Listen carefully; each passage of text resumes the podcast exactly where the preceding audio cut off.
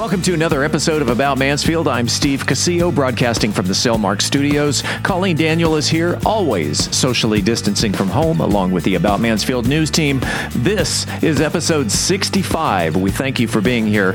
Coming up on this episode is Mansfield news and weather for the upcoming week. And don't forget the trivia question of the week for a $25 gift card to Big D Barbecue.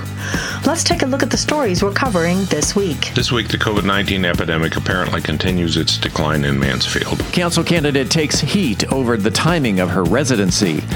Health, finances, and streets are addressed during a moment with the mayor. Mansfield Chamber receives recognition from the U.S. Chamber. Downtown businessman gives an inside look at his latest business offering. In this week's Cocktail of the Week segment, we'll be talking about a cocktail whose origins date back to the first century. Alexa has our seven day weather forecast, and Steve goes in depth in part two of his interview with Mansfield resident Sarah Zink. We are Mansfield's only source for news talk, and information. This is about Mansfield. Paid political ad by the Vaughan Wynne Jones campaign. Hello, my name is Vaughan Wynne Jones. I came to the US from the UK back in 1990. I've lived, worked, and watched as things have changed here over the last 30 years. In the past few years, I started to hear the words, if you don't like it, go home, directed at myself and others.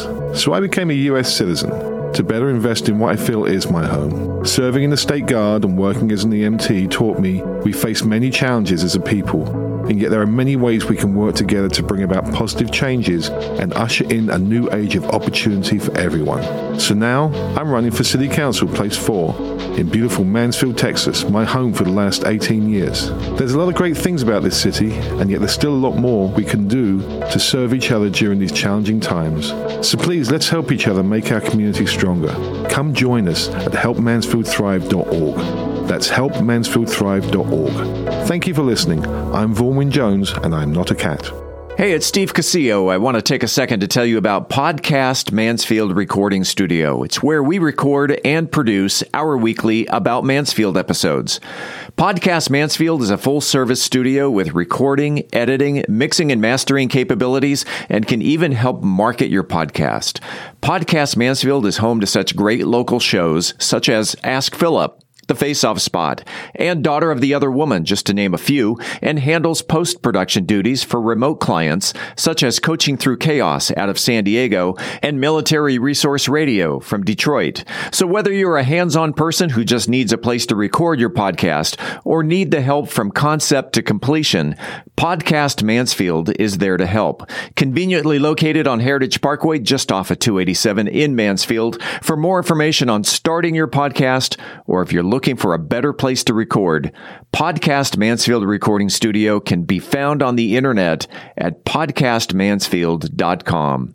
That's podcastmansfield.com. Business owners. Have you thought about growing your business through social media but don't know where to start? Never fear. I'm Sonia Salazar, and Wyse Media Group is here offering coaching for do it yourself social media marketing, or we can do it for you. We have packages for every budget. Wyse Media Group specializes in organic Facebook and Instagram growth.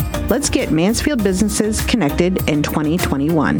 Give us a call for a free 30 minute consultation at 817 913 2989. That's 817 913 2989. Or find us on social media at Wyse Media Group. That's Wyse, W Y S E, Media Group on Facebook and Instagram. Wyse Media Group, helping you make wise social media marketing decisions in 2021. Hi, I'm Taronda Hillman, and you're listening to About Mansfield. Welcome back to About Mansfield.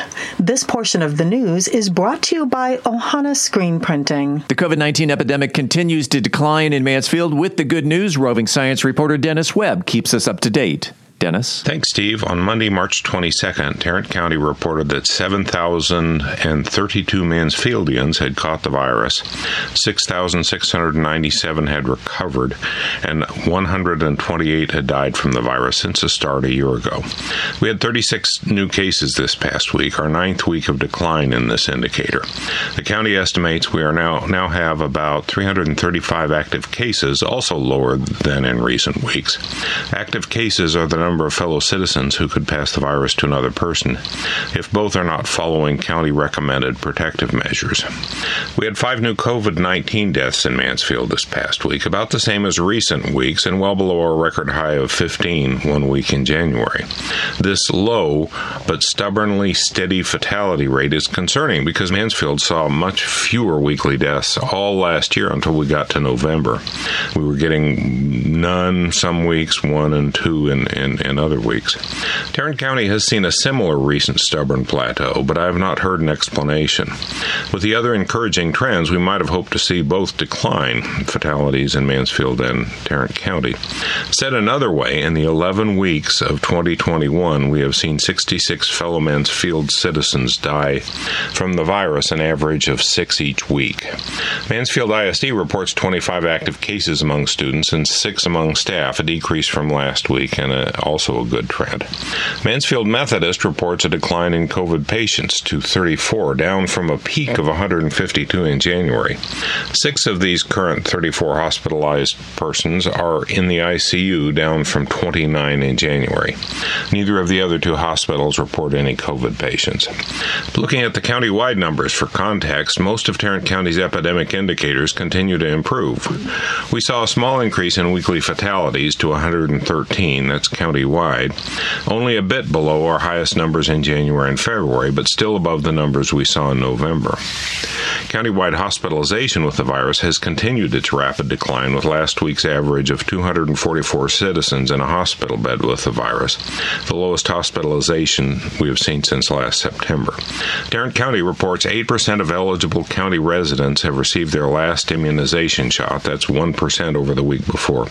Steady progress, but still suggesting we're a long way to herd immunity. Our County Judge Glenn Whitley encourages all citizens to register to get vaccinated. Governor Abbott recommends that we get vaccinated and continue the mask distance, hand wash, avoid crowds if you can until the numbers get a lot better. The Centers for Disease Control still recommend taking the precautions, though a group of people who have been vaccinated and wait the recommended time after the last shot can gather indoors. From the Science Desk at About Mansfield, I'm Dennis Webb. Mansfield residents took to the City Council chambers on Monday night to address the issue of whether City Council candidate Christy K. Moore is eligible to run for office or not. During citizen comment, Mansfield resident Karen Self sets the scene. The first concern is on the application for City Council. This is where she swore in a notarized legal document indicating that she resided in Mansfield since January of 2020. However, she owned a home in Cedar Hill, 15 miles away, and that house was sold in June of 2020. One of the requirements for running for city council is that the candidate must reside within city limits for a minimum of 12 months. After several attempts to get her residency clarified, she encouraged people to come to her political event one night and that she would address that issue. At this event, she told those attending that she lived in her funeral home in Mansfield from January 2020 to June 2020. Her explanation was that many funeral homes across the country have the funeral director living on site. That may be the case, but here in Mansfield, that's not an option as that funeral home is zoned, um, not zoned for residential. Daryl Perez used to own the funeral home prior to selling it to candidate Moore in 2016. In light of what's now transpired, I felt compelled to speak when I read that Christy stated that she lived at the funeral home from January to June and that 90% of funeral homes are built with living quarters. Though the 90% statistic seems a little high to me, I can tell you that the funeral home she was living at was not designed with any living quarters, and utilizing the facility to conduct business in and live in would have been very challenging, especially considering the number of services that she had in the first quarter. Christy K. Moore defends her actions. I have been raised not to call a person a liar. But what I can say is what has been said about me is not the truth. There have been so many things said that attempt to subvert the, fo- the vote. However, let me reassure the council that I have not committed voter fraud and all of my business affairs are in order. To remain diligent and to maintain transparency, I requested a call from the city secretary. I discussed my residency with the city secretary and was told I met the standard of resi- the standard of residency and to proceed with the application if I chose to do so. Mayor Michael Evans brought it home with the final word. City council cannot do anything in regard to this matter. voters vote. Uh, city attorney has made it clear to us that that is the case. Voters will have their say on Election Day, Saturday, May 1st. Mansfield City Council held a regularly scheduled meeting on Monday evening, and with here uh, the follow up and the the recap is we call this a moment with the mayor. Mr. Uh, Michael Evans is in the studio. The following opinions are those of Michael Evans and may not necessarily reflect those of the Mansfield City Council. Good morning, Mr. Mr. Evans. Welcome. Good morning, Steve. Thank you for having me today. I'm a little tongue tied. It's uh, it's it's early. Don't feel bad. Thank you. Let's talk about the the council meeting that happened Monday night, and after yes. a uh, a lengthy uh, citizens comment, we uh, we finally got into the the nuts and bolts of the agenda. On the agenda, I noticed there uh, some changes coming to code compliance. Uh, there are, yes, Steve. Mansfield is growing. Mansfield continues to grow, and uh, I think that it was reflected uh, on our agenda on yesterday. Uh, for example, yeah, there are possible changes uh, that are coming about to our code compliance, but yeah, I do believe that those are changes coming uh, because what we heard uh, yesterday was we heard from our, our code compliance staff on a possible program for the city to actually inspect single family and multi family rental properties. And uh, what's important about that is we simply want to protect uh, the consumer. We also want to uh, make sure that, that people who live close to those properties are assured that uh, they're going to be held at a certain standard of cleanliness and otherwise. And then also, uh, we know that uh, oftentimes that when people live in rental properties, they need someone to protect them as well uh, from uh, said landowners. We believe that most of the people who own uh, these properties are just top of the notch, great folks.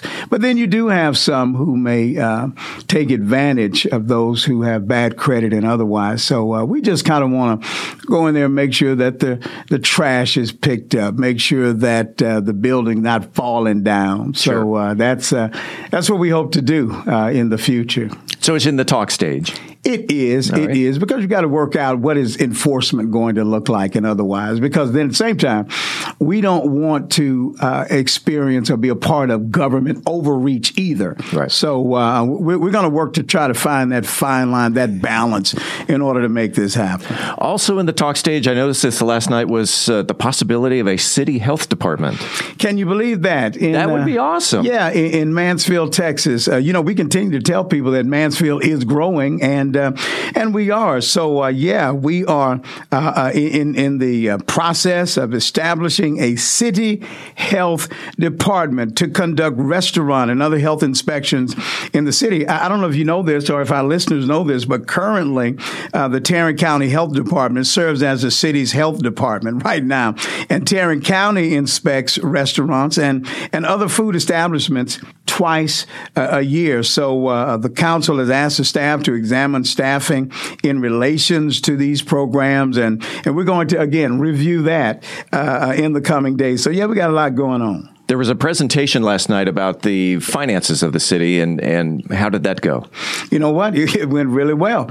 And uh, what we continue to to see uh, as uh, residents here in Mansfield is that uh, we've got some good people uh, handling the money uh, in regard to stewards. Of course, you know the city council. We have fiduciary responsibilities in that regard as well. And we received a detailed report from the firm of BKD, and they just stated that the city of Mansfield received a clean audit, and um, that's important when we, as a city, are looking at uh, uh, gaining funds for streets, infrastructure, and, and otherwise. And not just that, but our credit rating uh, is is high and a tip top condition, and uh, we are happy about that. We anticipated everything being all right, but it's good to bring somebody from the outside to kind of give you well, heads up. And and let's talk about the streets because we yes. the possibility of uh, some some Tarrant County bonds coming up and uh, streets being repaired and, and some new streets possibly. What's going on with that? You, you know, we, we also received a presentation from the Assistant Director of Public Works, uh, David Bosky. Uh, David and his team are doing an outstanding job. And what, what we looked at uh, through the subcommittee uh, was a, a detailed report of some of the possible projects that could be considered for the upcoming Tarrant County bond election. we know that the county is was uh, uh in the future going out for a bond. And we're talking about hundreds of millions of dollars. And, um, you know, as taxpayers, uh, uh, those of us who live here in Mansfield, we want to make sure that uh, we get our fair share. Uh, those monies, those dollars, rather, excuse me, will be used in uh, uh, constructing streets, thoroughfares, also in the rehabbing of our infrastructure. One of the things that, that we don't want to happen is for our city city to grow and and and, and our uh, uh, construction of of streets, gutters, sidewalks that that lags behind because right. we've learned that um, from other case studies that if you get behind on building uh, your your streets, get behind on on keeping your streets repaired, it's going to be a terrible thing. So we're we're again trying to get out in front of it, and uh, I appreciate the uh, foresight of our, our staff in that regard. One of my favorite projects that I've been through and and I'm happy to be part of Class One. Is that this, the council recognized last night the graduation of Class One of Mansfield My University, and uh, thank you for uh, for recognizing the class. Well, let me tell you something. Uh, we are excited about uh, that program because you you, you learn uh, really about the nuts and bolts of the city. I, I, I, like to say it like this: for those who for those who got involved in that particular program, uh, you you were like in a restaurant. Uh, but you weren't just the, the patron sitting waiting on someone to bring you your meal. You went to the kitchen, yeah. so to speak, just to see how the meal how the meal was put together, how the meal was made. And uh, one of the things that uh, Steve that we heard from from each and every one of your fellow classmates is that they had no idea uh, about the uh, very hard work that staff is doing, and uh, you you got to see the machinations of the city itself. So we congratulate each and every one of you for your hard work and dedication. And please give me the opportunity to uh, invite others uh, to uh, to sign up for these classes.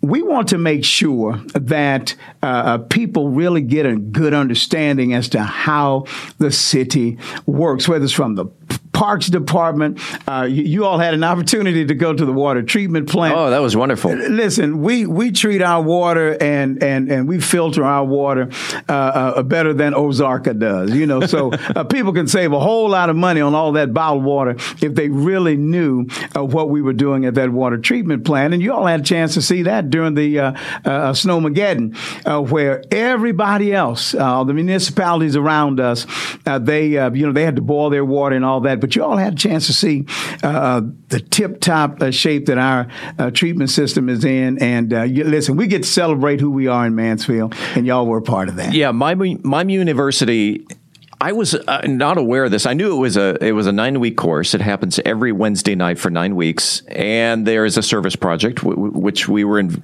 involved with.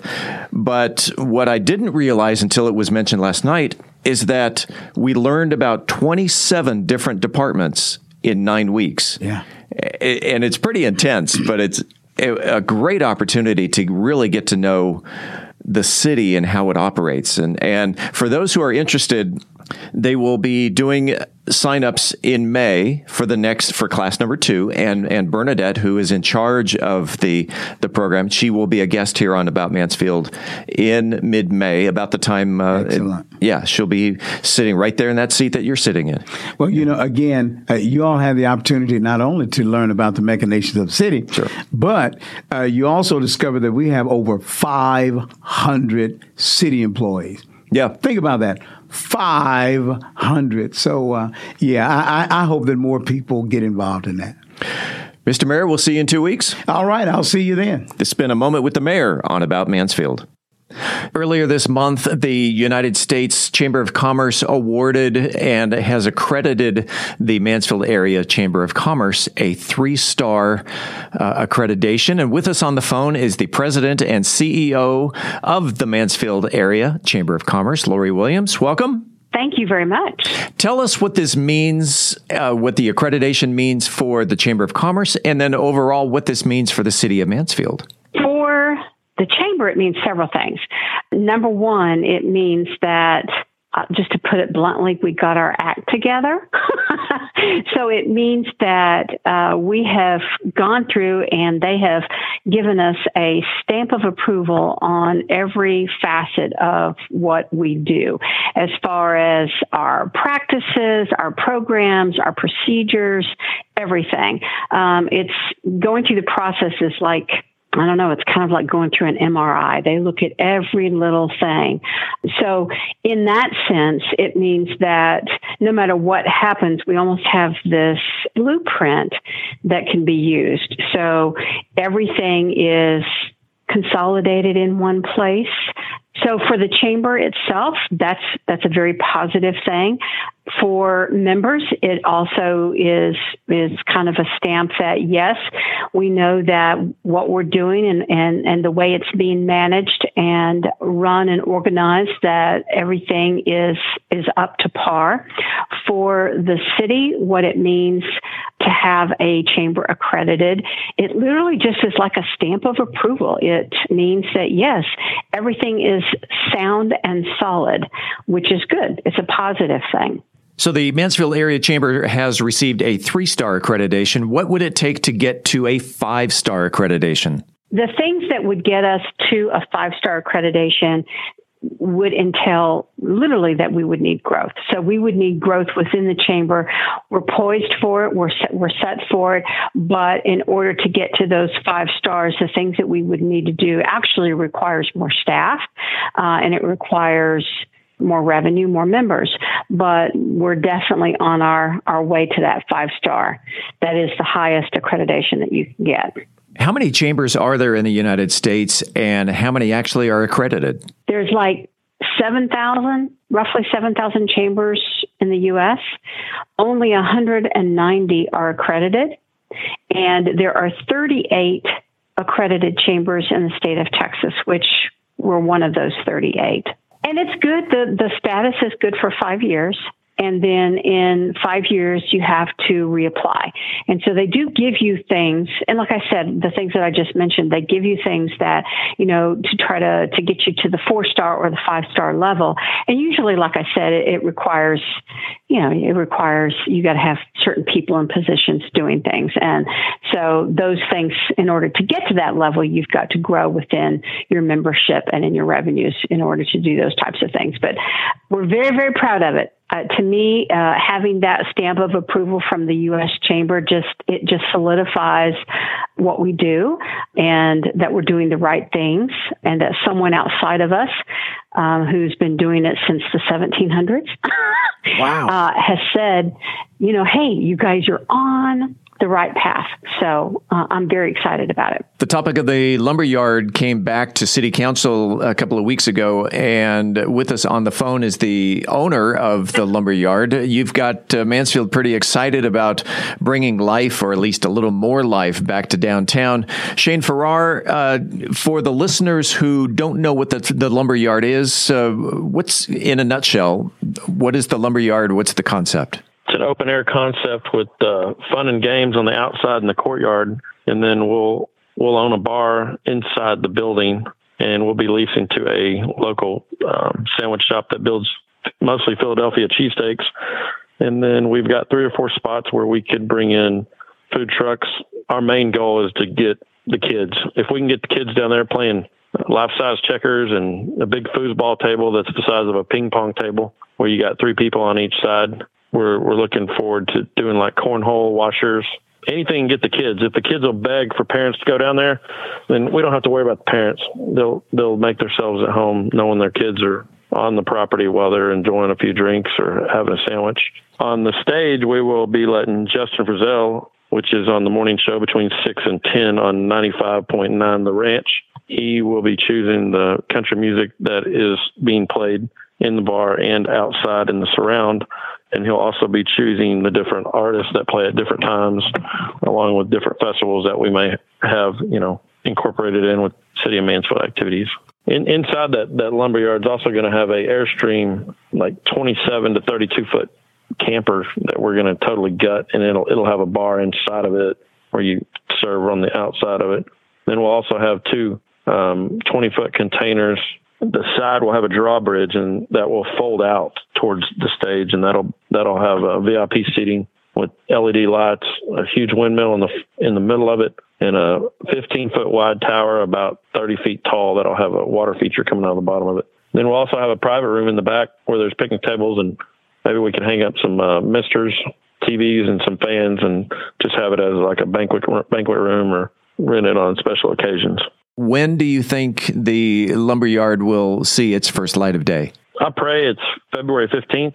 It's a, it's a timing thing, really. We'd like to be able to be open, be ready for the pickle parade next spring break, 2022. Shane, we uh, we appreciate what you're doing downtown trying our best. A couple of weeks ago, we told you about a story of a deer stuck in a storm drain in a residential neighborhood near Ben Barber School. About Mansfield reporter Stacy Main retells the story in a production piece that she created using just the voices of those involved in the rescue. About 7:30, I heard a bird hit my window, so I, I came out to check on the bird, and I actually seen the bird on the ground and then the deer in the drain. the deer was stuck down all the way under the ground under our house. We never never had this happen. We've been here for five years. So my husband actually didn't believe me. He asked me to take a picture. So I'm actually freaking out at this time, and but I'm taking a picture and calling 911 at the same time because I didn't know who to call. The police officers didn't really believe me, so they thought maybe it was like a dog or something.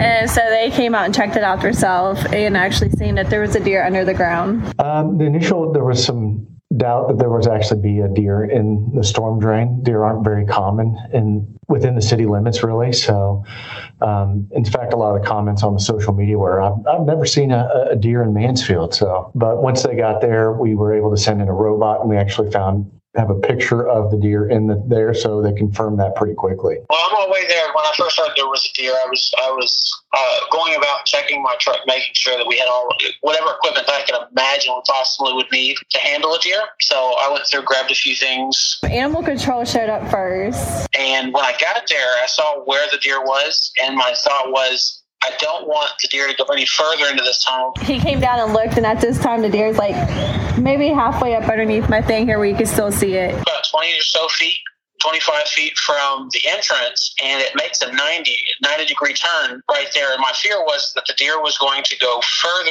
into the tunnel where we couldn't see it, where we couldn't get to it. You could tell it's hurt because it was limping. And um, so at this time it was exhausted too trying maybe an hour to get out. So the animal control said, well, I, I'm going to have to get some help. I was trying to figure out where that tunnel went. And that's when I contacted our supervisor over animal control. And she had brought up the water department would have a bunch of maps of the tunnels and stuff, and they would be able to tell us where it goes, uh, where it comes out at, and possibly kind of give us some ideas of what we can do. So we waited for the water department. The water department showed up. After the water department got there, we were actually uh, talking about the pipes and how dangerous sometimes it is to go inside stuff like that. And so that's when we decided. That's when I decided to go ahead and have uh, the fire department come out as well. We typically we want to start from the easiest to the most complicated. So the first steps were they tried spraying water at it to see if it would move. So then they took a water hose, like a little water gun, under the ground and the water gun did not work. Then water, the water department sent a robot in to try to bump it. Made it go under the ground and was like tapping on the deer to make it come this direction. Um, but the robot didn't really scare the deer. Uh, the deer kicked the robot over, so we knew that wasn't going to work. I knew that eventually the deer was going, I mean, it would have to come out. It would have to get tired of us messing with it and eventually just go the direction that we were wanting it to go to. Or at least that's, I mean, I, I was trying, wanted, wanted to stay positive about it. I knew at some point we were going to get it. And then the last step was we actually sent firefighters into the tunnel or into the storm drain. Uh, just because they have the uh, specialized equipment and training to uh, deal with confined spaces and low oxygen areas. It takes time to set it up and to do it safely and to get the equipment ready and, and to the scene and set up and, and ready to go. The chief really didn't want to send his uh, men underground. Um, usually they do that for humans. We, we put our firefighter down a manhole and he had to go about 175 feet till he actually hit the deer.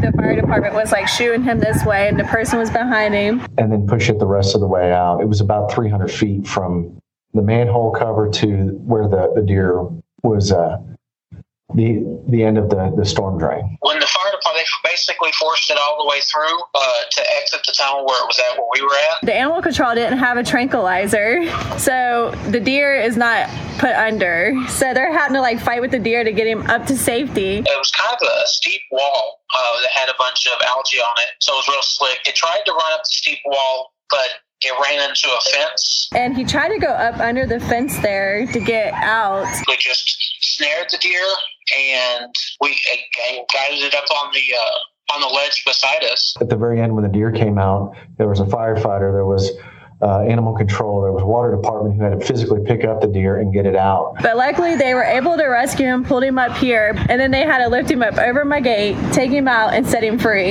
I mean, it was a team effort from everybody there. We, we were all excited that we finally, because again, it's eight hours in. We were excited to finally, finally get our get uh, get the deer out. I went to go get coffee. It was about an hour later. I came back, and animal control was back out in front of my house.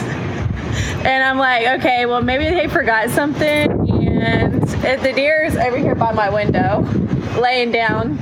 Actually, dispatch, we had a few people that were calling about the deer that were in the neighborhood. So, and, and I guess some somebody had walked beside the deer and spooked the deer. So basically, we just decided to go ahead and go back out there and check on the deer and then see if I mean see if there was a way we could attempt to relocate it. Um, I told my husband, I'm like, well, we're gonna have to cancel the yard guy. I said the deer's back in my yard. So at that time, they called the game warden.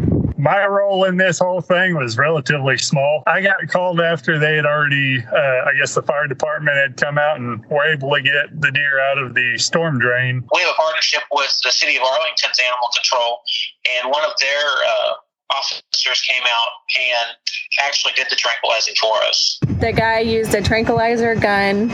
He shot the deer once in the back. Um, just to put it down. I pulled up about the time that the animal control officers had already put a dart into the deer, uh, a sedative. And so he just tranquilized it and it gave it about, I think, about 15 minutes. She was a fighter. After a little bit of a wait time, we were able to go ahead and approach her and uh, get a blindfold over her. That way we could just tie up the legs, make it to where she couldn't really move much. So I was watching everything, making sure the deer was safe. And um, they put him on the back and they kind of just wrapped him up. So whenever we were able to put the blindfolder and get her in a spot where, uh, as the animal control officer was tying her up, I was able to kind of feel all the different bones and uh, areas on her lower extremities, and everything seemed good. Uh, that was when I knew that she'd be fine to be released. And they said they were, going to take him to the woods. Due to chronic wasting d- disease restrictions on moving animals too far, I didn't want to take her outside of her natural home area and risk if she was possibly disease moving her to a spot that might not have it. I took her just a short ways down the road to a wooded area and was able to untie her and let her you know, wake up from the drugs and off she went. Big shout out to the ACOs and the firefighters for, you know, doing such a good job of getting her out in the first place and then getting her prepared to move because without the sedatives, you know, it makes it a much tougher situation. Of course, the animal control department, the water department, and, uh, our, our C shift was on duty that day. That crew did a phenomenal job. You know, that's it's always in a sense good sense of accomplishment. You there was a problem, you solved it, and everyone's okay and gets to go home, including the deer. So that's you know our, our storybook ending there. Thanks to Stacy Main for that piece. A cocktail that dates back to the first century. Brian Certain knows all about it and is serving one up right now on the cocktail of the week. Brian, thanks, Colleen. In this week's segment, I will have to admit that I really questioned myself do I really need to do this cocktail? Is it really that hard or confusing? The resounding answer was no. However, I found the history of this cocktail so fascinating, and I hope that you will think so too. This week's cocktail of the week is the gin and tonic. Like so many of the classic cocktails that we have talked about up to now, their history is clouded in myth and fables. And the gin and tonic is no exception, but its history dates back not to the 19th century, not to the 18th century, but all the way back to 70 AD. At that time, a physician by the name of Pedanius Dioscorides published a five volume encyclopedia about herbal medicine. Within his papers is a detailed description of the use of juniper berries steeped in wine to combat chest ailments. Then we jump almost a thousand years later to the year 1055, and the Benedictine monks of Salerno, Italy, included a recipe for tonic wine infused with juniper berries in their Compendium Salernita, which was also used for chest ailments. However, the modern version of what we now know as gin came from Holland in the 17th century and then was brought back from Holland to England by soldiers who were returning from fighting the Thirty Year War. Within a hundred years, due to taxes surrounding other heavily taxed spirits, it's reported that as many as 25% of all households in England were making their own gin, thus the name bathtub gin.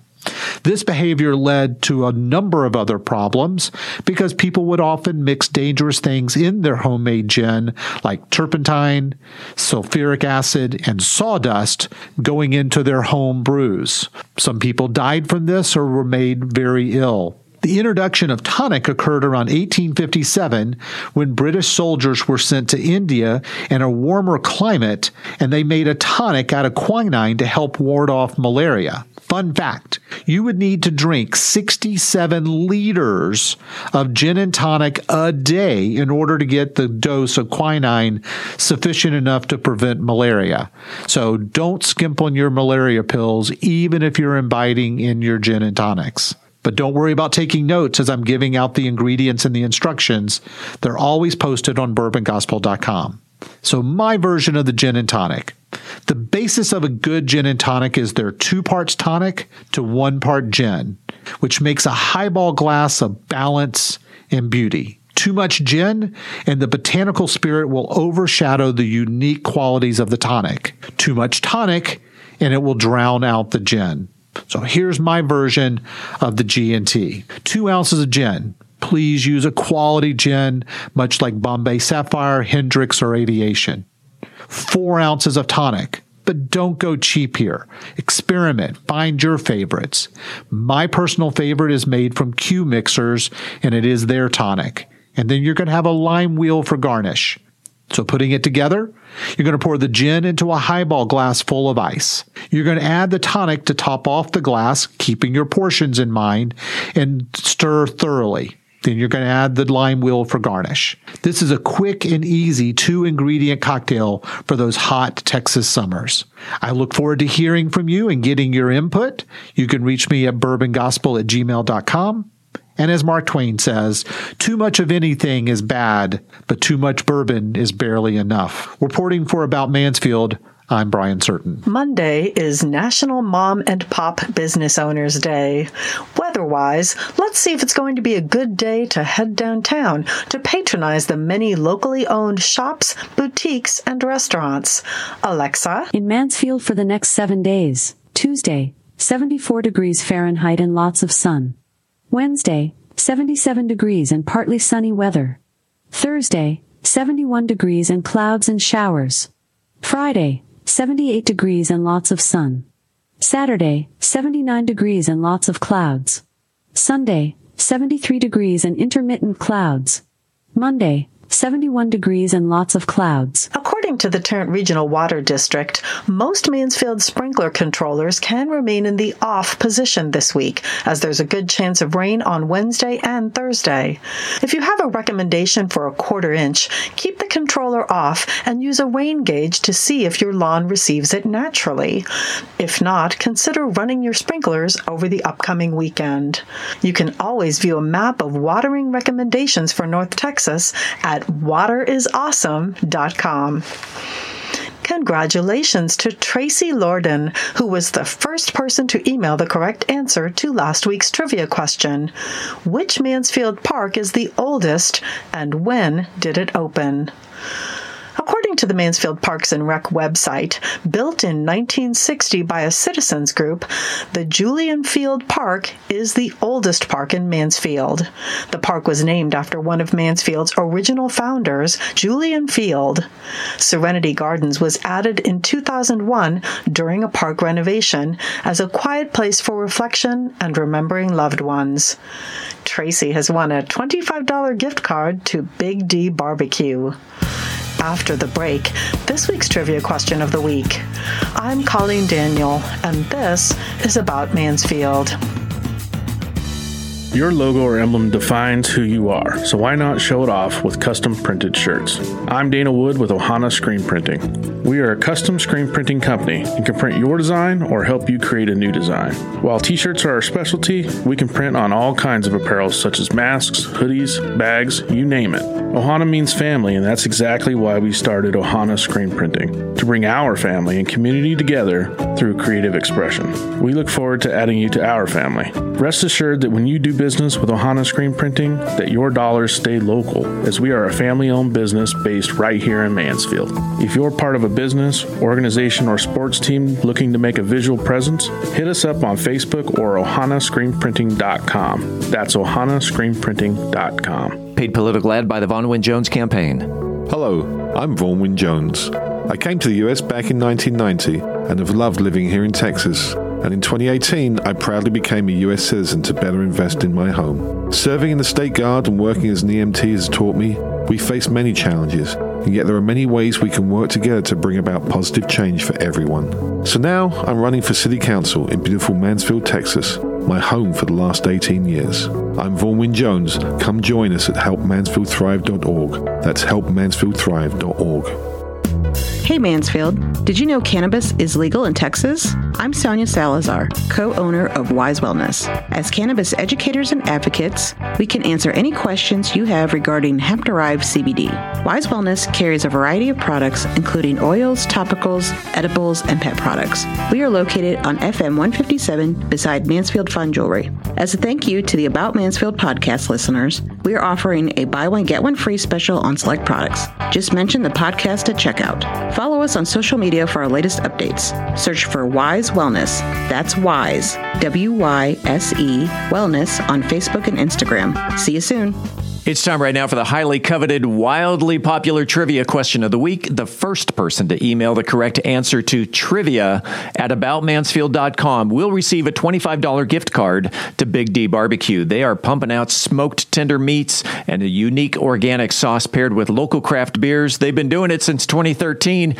You can find them next to the railroad tracks at 226 North Walnut Creek Drive, right here in Mansfield. And you can find them on the internet at bigdbarbecue.com. Let's get to this week's question, Colleen. Well, Steve, many longtime Mansfield residents have fond memories of the Cowbell Arena, which was located where Legacy High School now sits. The arena was established in 1958, and the Cowbell Indoor Rodeo opened in 1959 with year round events every Saturday night. This week's trivia question is Who established the Cowbell Indoor Rodeo? Email your answer to trivia at aboutmansfield.com. Again, who established the Cowbell Indoor Rodeo? Good luck, and thanks to Jordy at Big D for the gift card. Coming up after the break, Steve talks one on one in studio with Mansfield resident Sarah Zink. Stay with us. I'm Colleen Daniel, and this is About Mansfield.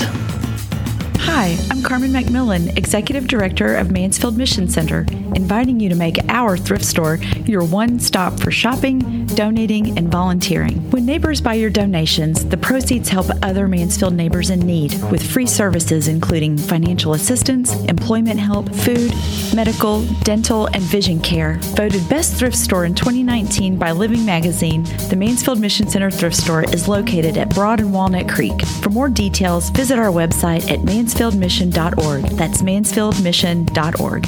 Welcome back to About Mansfield. I'm Steve Casillo making the transition from news to talk. And this is now part two of our interview with Mansfield resident Sarah Zink. In this episode, we're going to hear keeping Mansfield beautiful, human communication, and getting a tattoo, or maybe several. Oh, we're going to have some fun in this one. We present part two of Sarah Zink. And if I recall, there's, as you drive around some of the major streets in Mansfield, you'll see the signs that are sponsored. This this street is sponsored by. Oh my goodness! And, yeah. and it, but there's a sign right below it that says "Keep Mansfield Beautiful." And yeah, there's a story behind that. Okay. I was demonized pretty hard for that. Oh, really? Because when people used to clean up the streets, they got those signs and they didn't pay anything for them. And so there was all this free advertising for all these groups and businesses, and not half of them, not a third of them actually claimed. And so, one of the things from a sustainability perspective was I believed that there needed to be a nominal fee for getting your name on this sign and having the sign installed, and you got this visibility, and we promoted it, blah, blah, blah. So, the nominal fee was $120 for two years and then forty dollars a year after that. That's and pretty, basically that's pretty nominal. I don't know. I, well, I mean, basically, I was trying to make make it break even. So we had a sign made, city people put it up, you got all the supplies and whatever, and we're just trying to spread spread the expenses. And so, uh, yeah, I was demonized pretty hard that I was paying, that I was making people pay to volunteer. And I'm like, no, I'm making businesses pay to have their name put up there. Yeah. For volunteer. You can go clean up the street any day of the week you want to. And I'm, we're not going to charge you for that. But uh, I would like to say that when we started, it was only about 76% of the streets that were available were taken. And when I left, it was um, almost 100%.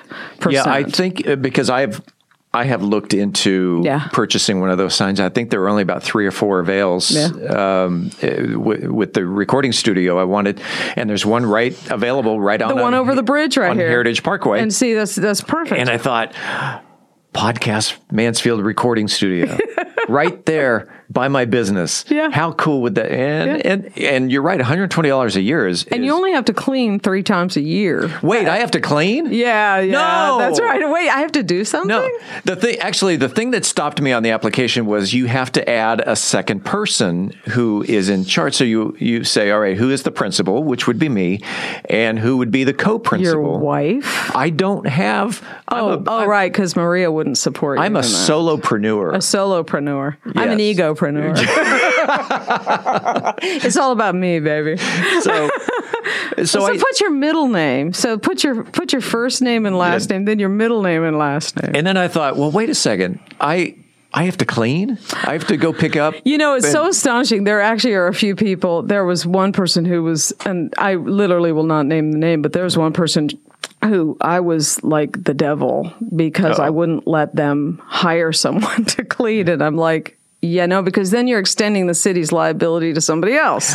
Gotcha. So you know, it, it, it's it's funny the things that come up that you think are going to be super simple that end up being not. Did you ever? Were you ever a, a fan of Seinfeld? I don't watch TV as a rule, but I've Oh, seen a few of the of the, the- Kramer. Oh, yeah. Kramer, actually bought. I, I don't remember the the entire Is he the. Serenity Now guy? Uh, Tall. Tall, yes. Okay, yeah. Yes. Okay, so he uh, he he bought a freeway sign saying the next two miles is uh, uh, brought to you by, and and it was And Kramer. name, right, okay. So Kramer decided to go out in the middle of the night and repaint the lanes. He goes, you know, I, if if these are my two miles, these are my two- God, they're going the way I want. you know, something like that would just not surprise people. Just uh, again, human behavior. it just I'm, I'm thinking on me. adding a third lane There to, you go. to Heritage Parkway. or make it glittery, or make it like match your logo. that two go. miles. Those those stripes, go out in the middle of the night and paint them your logo colors. Keep Heritage Parkway beautiful. And if anyone holds me accountable for that, I, I was just kidding. That was said in jest. What else have you done here? Oh. Consultant of Agility and Innovation. What are all these titles? Uh, Um, so they're just okay. So let me just break this down. It's all a fancy way of saying I teach communication, behavior, and time management. yes. Now, it's like baking a cake eh, or baking biscuits. It's just depending on the proportions, right? So it's the same ingredients to make cake as it is to make biscuits. It just depends on what the, or bread, it just depends on what quantity of ingredients Sure. you use. So anything that happens in the workplace is basically are you communicating well, are you playing well with others, and are you managing your time well? But when we talk about agility and innovation, it's essentially are you willing to what are you willing to think differently about? Because in a lot of companies, what ends up happening is the mantra, the way we've always done it, takes ownership, mm-hmm. which means we've always done it. I'll give you a perfect example of agility and innovation actually maybe not a perfect example, but it's one that sticks out in my mind. An example. An example. A company I went to consult with up in northern part of the U.S. One of the things we were talking about is the way we've always done it, thinking. And I asked them about a certain process that I had observed, where there was an entire room with four door filing cabinets with a dedicated person who was filing this third form from a triplicate form mm-hmm. that they used. And I said, Well, let's talk about that. How long have you been doing that? Oh, X, Y number of years. And I said, Why do you do that? Well, we do that because it's required. Are you sure? When's the last time you checked? Well, that's that's just the way we've always done it. well, who requires the form? Well, you know, we went through all the regulating body questions. Turns out they had been doing it for three years past the time it was required. That's when the change champion comes in and says, you know, honestly, I just didn't even take them on as a client because I'm just like you. You need, I mean, but but the point of it is, Yeah. agility is about what are you willing to think differently about, and these principles that apply in business pl- apply to your life. I mean, uh, that's why I got a master coach certification last year, is because y- you know we tend to think of things in a linear fashion. Well, it's always been this way, and this is the way we've done it. This is the story about how we bake cakes or bake turkeys, right? We always cut the top off, and well, why do we cut the top of the turkey off? Well, because my mom did it. Well, why did mom do it? Well, we go ask grandma, and grandma says they did it because they needed it to fit in the pan, and we've been doing it because we thought you had to. So life's like that too. So One of my best friends, he he lives in in Oregon, is a communications specialist. I actually met him as my speech teacher in college. Oh, nice. And we became we became very good friends just because speech is the number one hated subject on college campuses nationwide. and I don't know why. Speech or public speaking as they call Right. it now was my favorite. Oh, And he and I became really good friends as a result of taking two of his courses. Later, he became a business consultant and communication specialist. He says the the number one thing that he does with businesses uh, on the onset is you take people out of their comfort zone. absolutely. When he goes into a packed elevator, everybody is standing facing the door What's he that goes about? he goes in and faces the back wall. And people feel very uncomfortable about Oh that. yeah, what's wrong with this guy? Why is he staring at us? Right. Well, and to the to the thing about speech, I said I don't understand uh, why people hate speech, but here's the truth of why people hate speech, and here's the truth about why people feel so self conscious when they walk in a room. When you hear someone give a speech, what do you do? What does the average person do when you hear someone give a speech? Oh, I have to I You have to listen to a speech. Well, you critique it. Oh, did you hear what he said? Oh, man. And you critique it. Well, so we don't want to get up and talk. Why do we feel awkward walking into a room? Because when someone walks into a room, the first thing we do is evaluate them, and we don't want to be. So basically, we're just not wanting to get up and speak because of how we treat other people. But see, as a public speaker, which you and I both are, the first thing I do is yes, I am critiquing them. I'm counting the the numbers of ums, uh, and I Oh, never went First through. thing I do, I literally, ha- I- I've, I've jotted it down before. and I never went through Toastmasters. I, but I, I'm well aware of Pauses are okay. But pauses make people uncomfortable. See, this is the thing.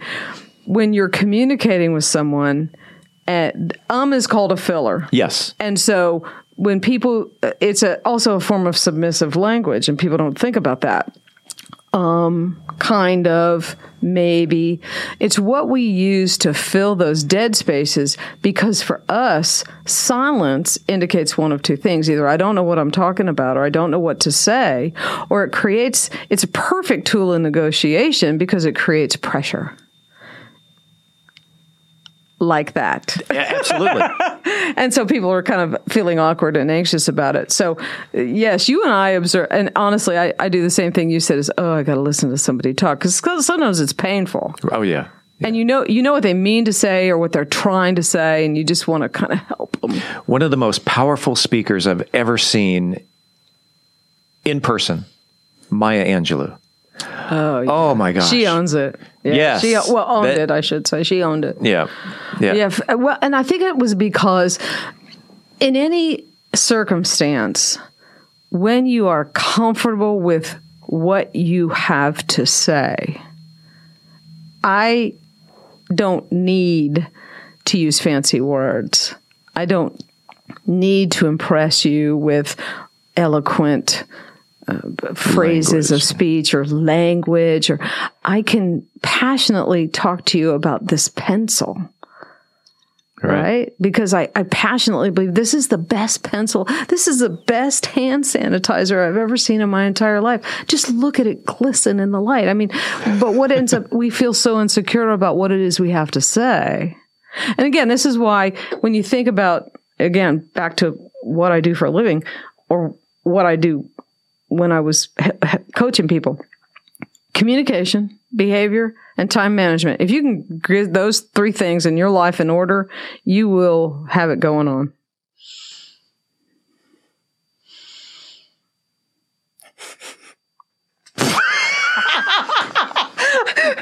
in case in case you guys were wondering, we were playing a game of chicken to see who was going to speak first. And it was you. and it was me. I lost. I lost. Tell me about your tattoos. Oh my gosh. Yes. I'm covered. Okay, so I literally am covered. So, um, long story long, I got my first tattoo when I was 40. And of course, growing up Southern Baptist and being a woman and you know, the whole stigma about tattoos, right? I really thought long and hard about what I wanted. And so back to the Larry Zink uh, story, uh, Larry really uh, made a huge, monstrously positive difference in my life. And y- there's that moment in your life when someone loves you for who you are, not who they want you to be, not what they want out of you, none of that. They just love you. And it created in me a whole new sense of identity. And so at 40, I wanted a tattoo to represent that new being, that new state of being. So I got a butterfly. Now, now the thing to know is I weighed about 315 pounds when I got that butterfly. So when I lost a hundred and some odd pounds, that beautiful butterfly turned into a black moth. Oh no. And it was not, I mean, I hated it every time I looked at it. And so a friend of mine, her husband did tattooing and he actually came to the house Okay. and he just transformed that black moth into uh, at the time i was so happy uh, uh, with this butterfly and it went up on my shoulder and then there's something about tattoos just you know it's like lay's potato chips you can't You, just you eat can't one. eat just you can't one. just have No, one tattoo especially, especially the ruffled ones. Especially the ruffled ones. That's Yes. right. Uh, I'm a barbecue. Okay. But still, same same concept. So uh, what started as a uh, I call it fluffing. What started as fluffing or refreshing my black moth uh, ended up being my entire right shoulder and my entire back. But for me, now I will say I'm the there's all sorts of tattoo clients. I'm the kind that everything has to mean something. Oh yeah. And so everything that I have means something. Um, but after a few years, the tattoos kind of start aging and colored ink colors get better. So, of course, tattoos 50 years ago faded real quick. Tattoos 30 years ago faded less quickly. I don't have any black tattoos. They're all color. And so, color has gotten so much better that I went to, um, back when Sparrows first got here, I went to Sparrows and had some tattoo freshing uh, done, some work done on my ankles. But when uh, Mansfield Tattoo, Eddie Phillips, the guru. Shout out to Yeah, Eddie. I, I- I just got to say, sh- shout out to Eddie Phillips and Mansfield Tattoo. I mean, just magical place, magical. Mm-hmm. Um, I went to him and he trans- literally transformed the work that I had had done previously and added to. I got uh, some butterflies and, and some stuff, but everything means something. So describe some of the Oh. tattoos that you have and and which one is your favorite? My current favorite. so, uh, my current favorite is my uh, uh, dragon with a peacock tail. That, uh, for me, is 2020. Okay. And um, we just finished that, uh, I think, right before Christmas, actually. So, I went to Eddie, and I love dragons, but I hate their tails. And I love peacocks, but the peacock body looks like a pheasant to me. I mean, it just Oh, looks. Yeah. I think of the partridge The little head- head Yeah, thing I- and- so I went to Eddie with these two gorgeous pictures of a fabulous peacock and a tail and a fabulous dragon, and I said, I need this. Because for me, dragons are longevity, their power, their strength. Peacocks are beauty, wisdom, longevity, um, uh, compassion, which is something I definitely learned in 2020. And so There's a lot of ego in a peacock, though, especially with they put their plume out. I don't and- disagree. I don't disagree. But you'll notice mine is not out. But yours is not mine out. Is, mine is just kind of hanging out there. So, so so yours Eddie. is yours is a modest peacock. Mine is a modest peacock. Okay, That's right. I'm sorry to interrupt. No, it's your show. You can kind of do whatever you want. Really, you can make me sound like Mickey Mouse or mute me, so you can do whatever you like, right? Mm-hmm. So anyway, Eddie drew it up, and I actually bought his sketch. I, I not just don't I don't just have the tattoo. I actually have the artwork. He was Nice. gracious enough to sell that to me. This was um, three six hour sessions. And and so what I uh, for anybody who's even gonna think, pl- I, I just want to give you a hint. Do not go up to anybody that you see with a tattoo and say, "Did it hurt?" We beg you. Anybody with a tattoo is begging you right now. Never say that again. Instead, say, "Love the tattoo. What does it mean for you?" Or "What made you get that tattoo?" Or "Oh, that's cool. Where did you get it?" Because you know what? Here's the answer to "Did it hurt?" Yeah. It is a needle attached to a motor. So it does not feel like it was licked on by kittens. If it was, it was licked on by kittens with razor sharp tongues covered in acid with an electric shock thrown in every now and then. Now, I know some people don't have pain, but I will tell you. It's a needle attached to a motor. Now Eddie has the lightest hand of anybody who's ever done a tattoo, but it's still it's a needle attached to a motor. So stop asking if it hurts. Well, and that's funny because I was planning. Oh on, my but- gosh. I would have jumped okay, up out of because I chair. have I have no piercings, I have no tattoos, so you know I have I have nothing to base. It's a needle attached to a motor. To a motor. I mean, come on. Seriously. All right. So, are there any more tattoos in your future? Oh gosh, you know it, it's kind of funny you asked that. Um, we're going to be moving out of the area in a, a few months, and and I'm trying to figure out.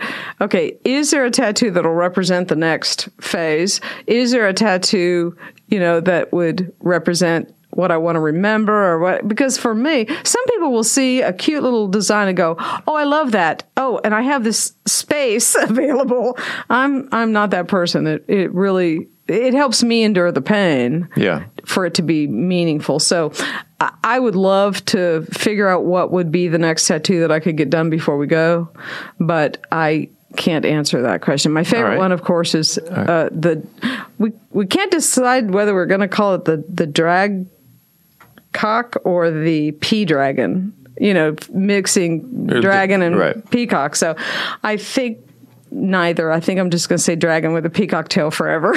the, the drag cock sounds cool. drag cock, yeah. Yeah. Of course, that was Mary Elizabeth's so, favorite. So you've you've booked a six hour session with with Eddie. I, I Is, is there maybe a little uh, imbibing to take the edge off before well, as you far go? as Eddie's concerned, no, No. no. You can't drink and get a tattoo. So I would never confess in public that I had ever imbibed any kind of alcohol of any kind within a few hours of having the tattoo done. Now you should be grateful that I am not Pinocchio, or you would be dead right now. but uh, um, technically, you you really uh, you should not drink the night before because it literally thins your blood and you'll bleed Oh, like crazy. yes. And you you can't. Uh, drink while you're getting a tattoo. So uh, I refuse to answer that question on the grounds that it'll incriminate me. Oh, pleading the fifth. we are talking with the heavily tattooed Sarah Zink. Please join us next week as we say farewell to an old friend, soon to be an expat. Also, coming up next week on About Mansfield, it's Mansfield News, Talk, and Information. The show will be released on Wednesday, March 31st. Until then, don't forget to follow this podcast if you haven't already so you never miss an episode. It's free and it's easy. Just go to our website, aboutmansfield.com, and enter your email address. We will never send you any spam. We promise. About Mansfield is recorded at Podcast Mansfield Recording Studio. Hosts Steve Casillo and Colleen Daniel. Reporters Stacy Main and Dennis Webb. Moment with the Mayor feature Michael Evans. School Board recap Courtney Lackey Wilson. Home Improvement feature Terry Radzwin. Cocktail of the Week feature Brian Certain. Sports Tommy Cummings. Post production editing, mixing, and mastering Steve Casillo. We thank you all for listening on behalf of the entire news team. I'm Steve Casillo, and this is About Mansfield.